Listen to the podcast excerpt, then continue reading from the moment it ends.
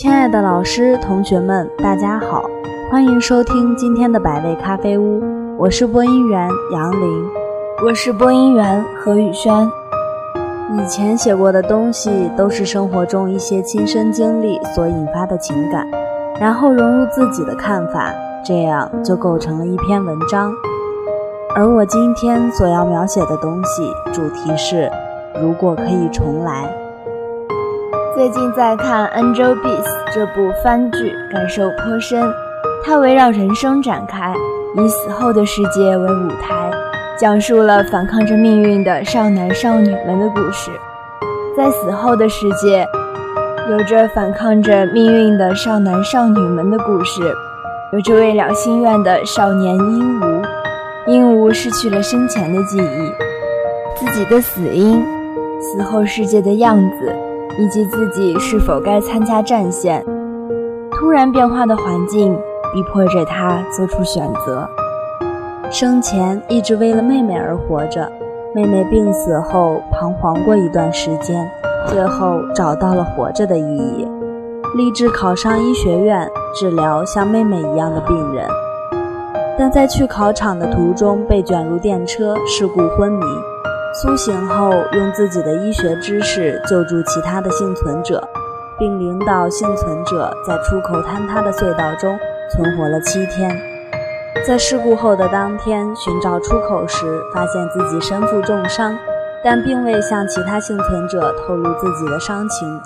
第七天临死前签署了国民健康保险证，背面的器官捐赠协议将所有的器官捐赠、脾脏等除外，在获救的前一刻死亡。鹦鹉死亡之后，从死后的世界醒来，在死后的世界中的学校里，他与一位名为尤里的女孩相遇了。他是反抗神的死后世界战线的领导人，日夜与天使展开激战。作为神之使者出现的天使丽华奏，那是一个孤独的少女，她不曾有伙伴，担任着学生会会长职务，并用心地去履行自己的职责。要提到的是，出现在死后世界里的少男少女，他们生前都不曾有过美好的生活，步履维艰地存活着。丽华想做的就是在这个世界建立一所学校，让他们能够拥有别的孩子一样的快乐的生活。但是他们一旦实现了愿望感到满足，就会永远的消失。如果可以重来，大抵便是如此。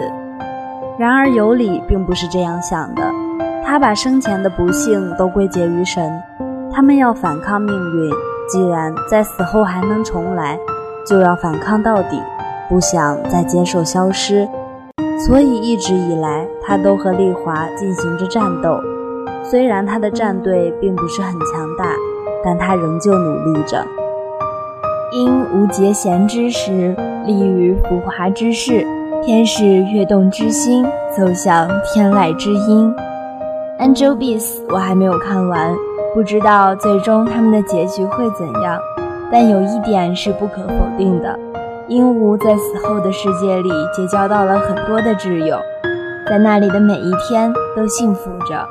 虽然生前的回忆太过于悲伤，但是能够有这样一种机会可以重来，他也会很满足吧。不管命运是如何安排一个人的人生，但在死后可以重来，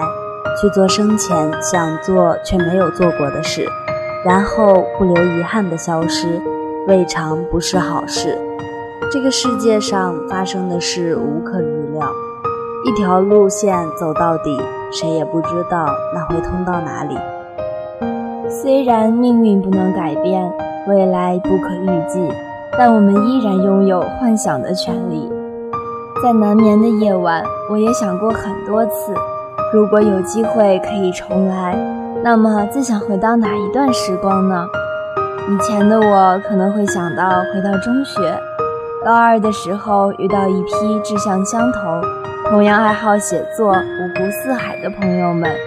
我们可以在网络工作室的群里随意打闹，互相分享各个城市好看的风景和建筑、异地风情等等。但是聊到更多的却是讨论写作方法。如果你真正融入进来，会发现催稿也是一种乐趣。为什么会这么说呢？惰性是天生的，对于不自觉的作者而言，有鞭策才会有动力。编辑催稿的各种趣事，作者脑洞太大，有些理由真的绞尽脑汁也想不出来，真的很费解。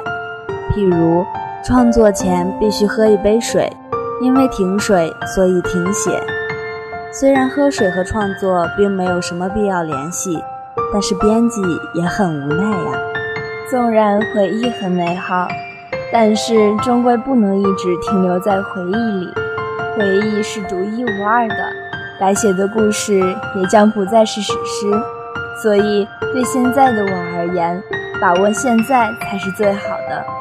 我身边有特别爱我的父母，有关系特别好的伙伴，如此还有什么不满意的呢？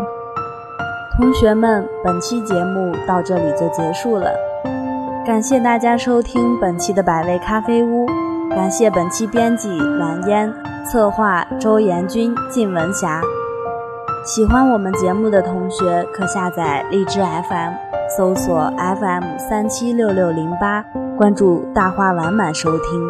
也可以关注我们校园之声广播站的官方新浪微博心愿校园之声广播站，以及官方微信公众号。我们下期再见，再见。